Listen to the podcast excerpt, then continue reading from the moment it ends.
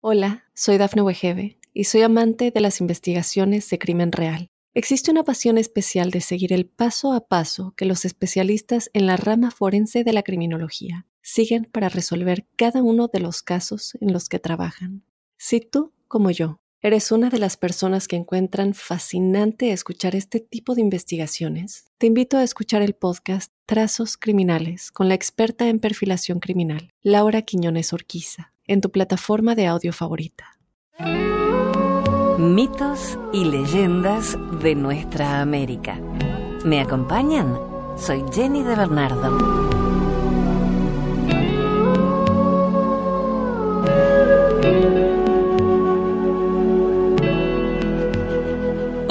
Gracias por iniciar con nosotros este 2018, donde vamos a recorrer más mitos y leyendas de toda nuestra América, con sus maravillosas tradiciones. Y esperamos que nos acerques una leyenda de tu país para poder compartirla.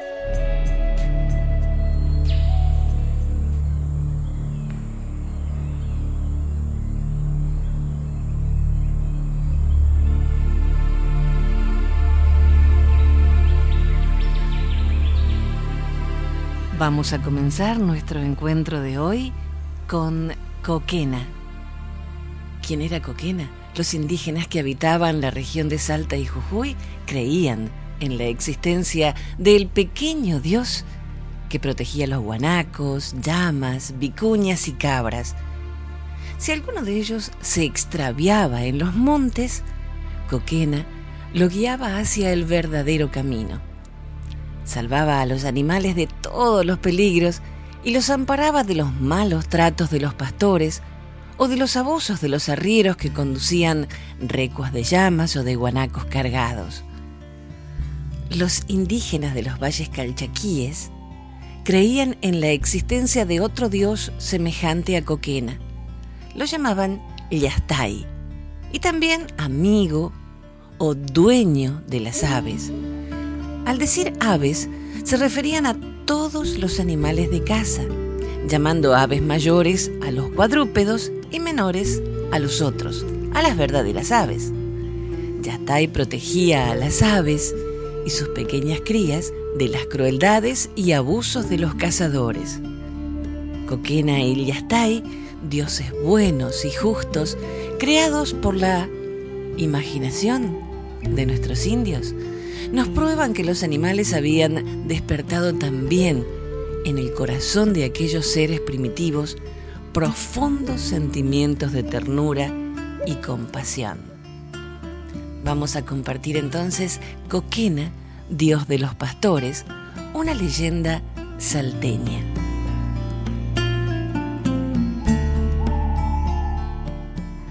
Coquena, dice una linda leyenda de los valles del norte, Dios bondadoso que amparaba el ganado que pasía en los cerros.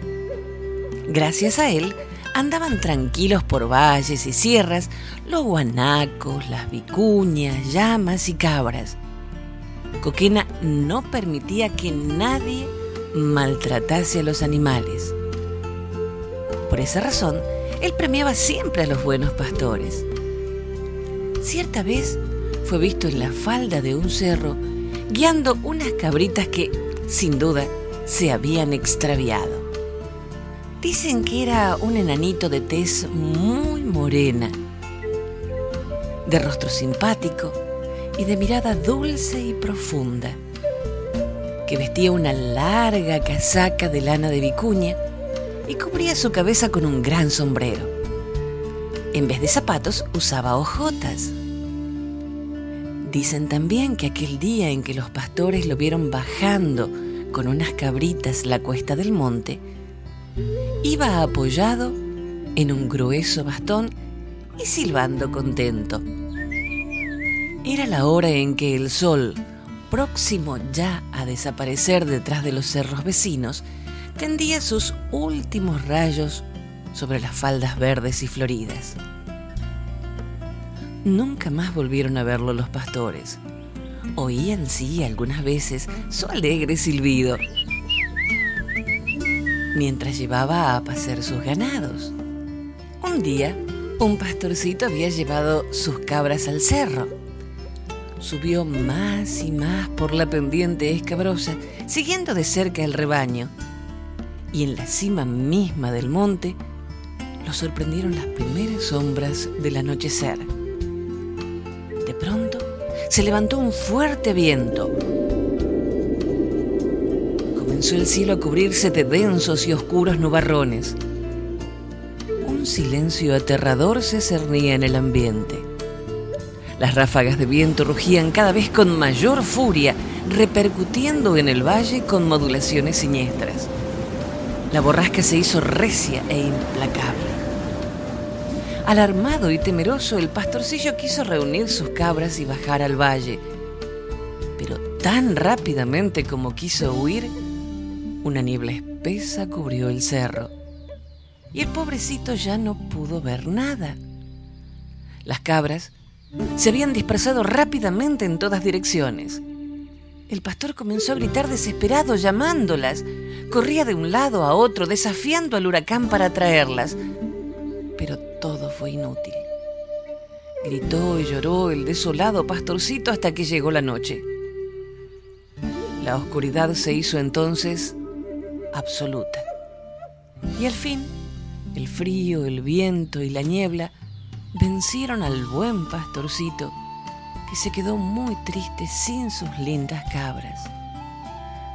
Se sentó bajo las peñas a descansar y no tardó en quedarse profundamente dormido, envuelto en su ponchito de vicuña. Con las primeras luces de la aurora despertó recordó su desgracia y comenzó a llorar. Más bien, pronto se secaron sus lágrimas. Sus ojos expresaron el más profundo asombro. Era que a su lado, muy junto a él, alguien había dejado una bolsa llena de monedas de oro. Maravillado, el pastorcito y rebosante de alegría las contó varias veces haciéndolas sonar entre sus dedos. ¿Quién me dejó este tesoro mientras yo dormía? ¿Quién habrá querido consolarme por las cabras que perdí? se preguntó.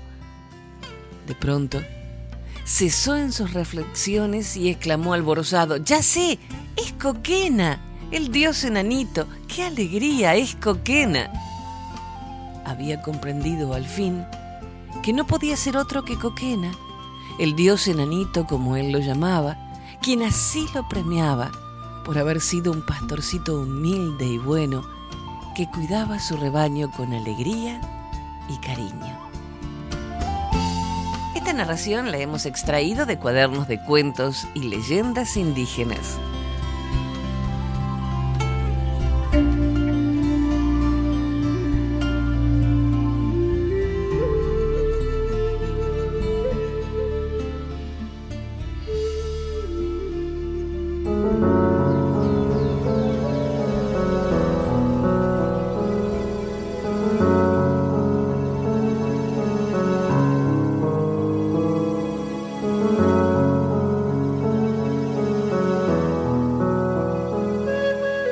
Compartir contigo una plegaria suñi. Que nuestros hijos, ambos que han levantado sus amparos en el canto del desierto, puedan sus caminos recorrer sin peligro. Puedan los bosques y los matorrales extender sus ramas llenas de agua para escudar sus corazones. Puedan sus caminos recorrer sin peligro. Puedan sus caminos todos ser llenos que no puedan en parte llegarles alguna dificultad cuando hayan recorrido solo un poco de camino. Puedan todos los muchachos chicos y las niñas pequeñas y aquellos cuyos caminos están adelante, puedan ellos tener corazones poderosos, espíritus fuertes, sobre caminos que conducen al lado del amanecer, que puedan llegar a viejos, que sus caminos sean llenos que sean benditos con vida, donde el camino de la vida de su Padre Sol sale, puedan salir sus caminos, que sus caminos sean cumplidos.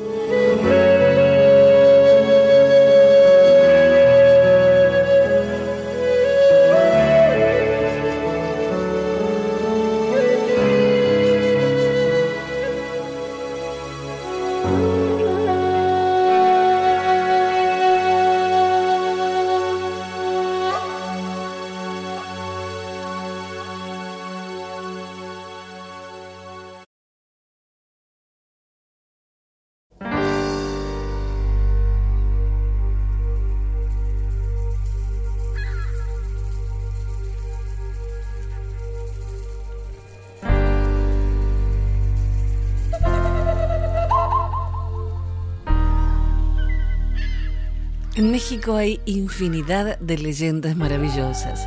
Vamos a compartir ahora la leyenda de Mayahuel, deidad creadora del maguey. Desde tiempos ancestrales, el maguey ha tenido gran simbolismo en México. Dentro de la cosmovisión mesoamericana, se creía que era una diosa que bajó del cielo para amarse con Quetzalcoatl, llamada Mayahuel. Esta deidad estaba relacionada a la tierra, la fertilidad, la alimentación. Era una joven hermosa que llevaba el nombre de Mayahuel.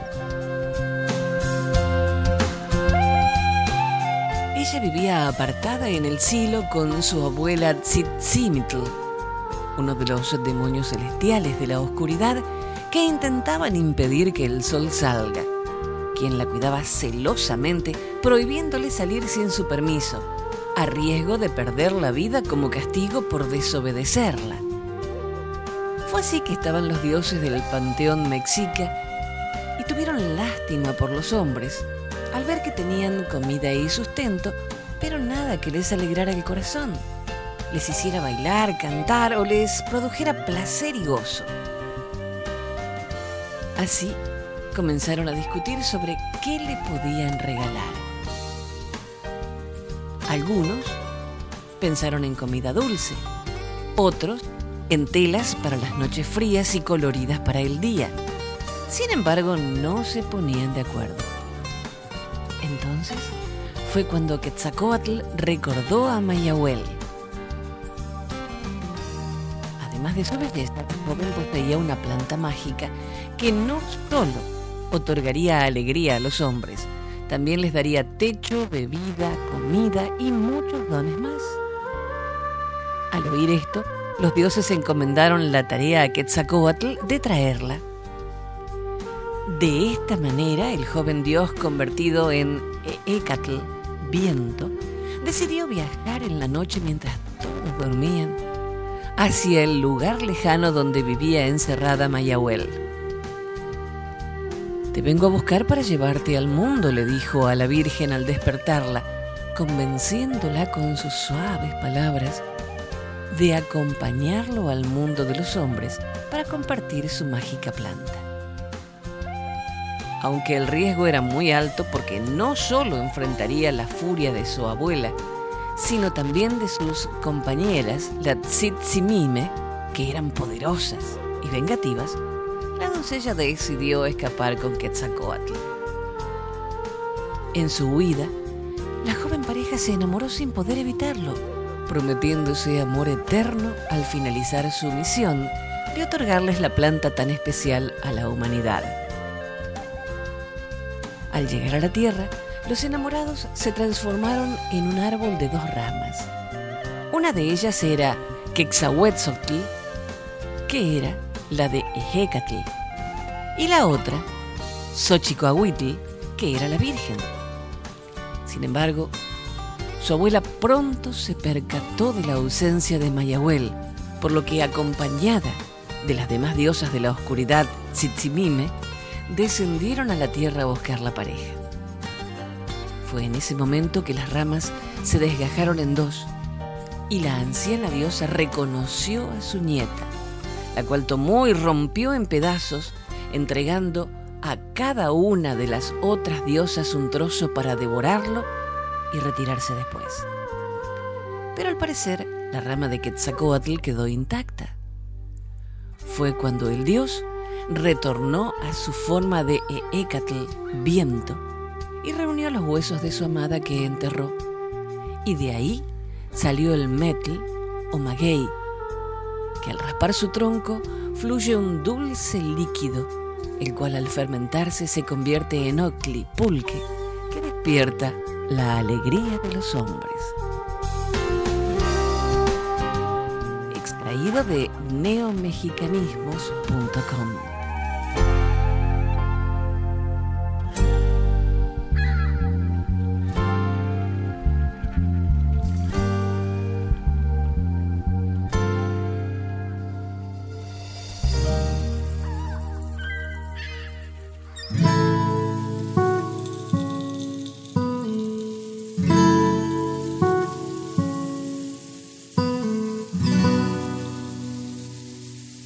Tengo dos momentos muy interesantes con los Lakota que quiero compartir contigo.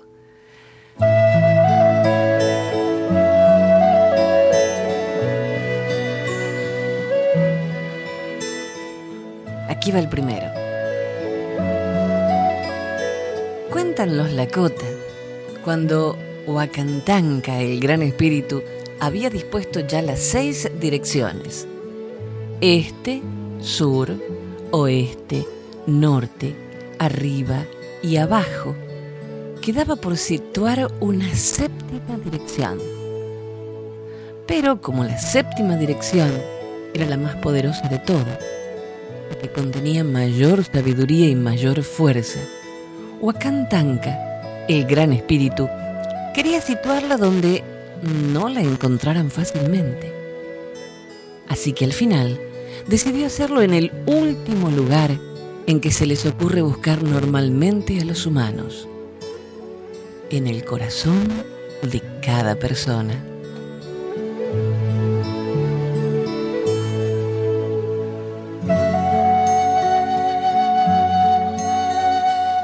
El segundo momento de hoy es el silencio.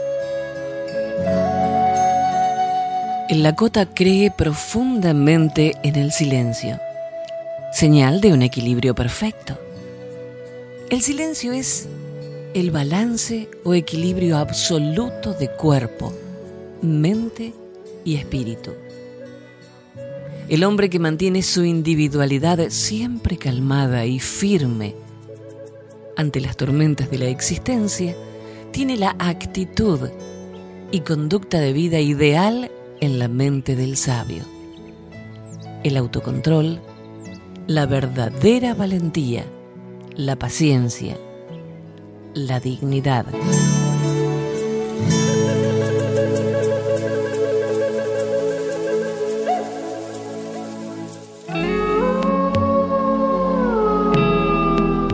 Con la música de Causac nos vamos hasta un próximo encuentro. Gracias Causac y gracias a ustedes por compartir estos mitos y leyendas de nuestra América. Soy Jenny de Bernardo. Hasta la próxima.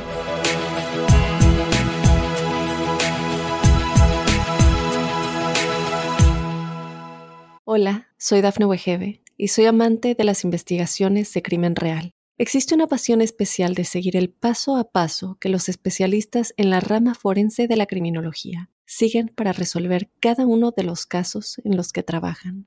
Si tú, como yo, eres una de las personas que encuentran fascinante escuchar este tipo de investigaciones, te invito a escuchar el podcast Trazos Criminales con la experta en perfilación criminal, Laura Quiñones Orquiza, en tu plataforma de audio favorita.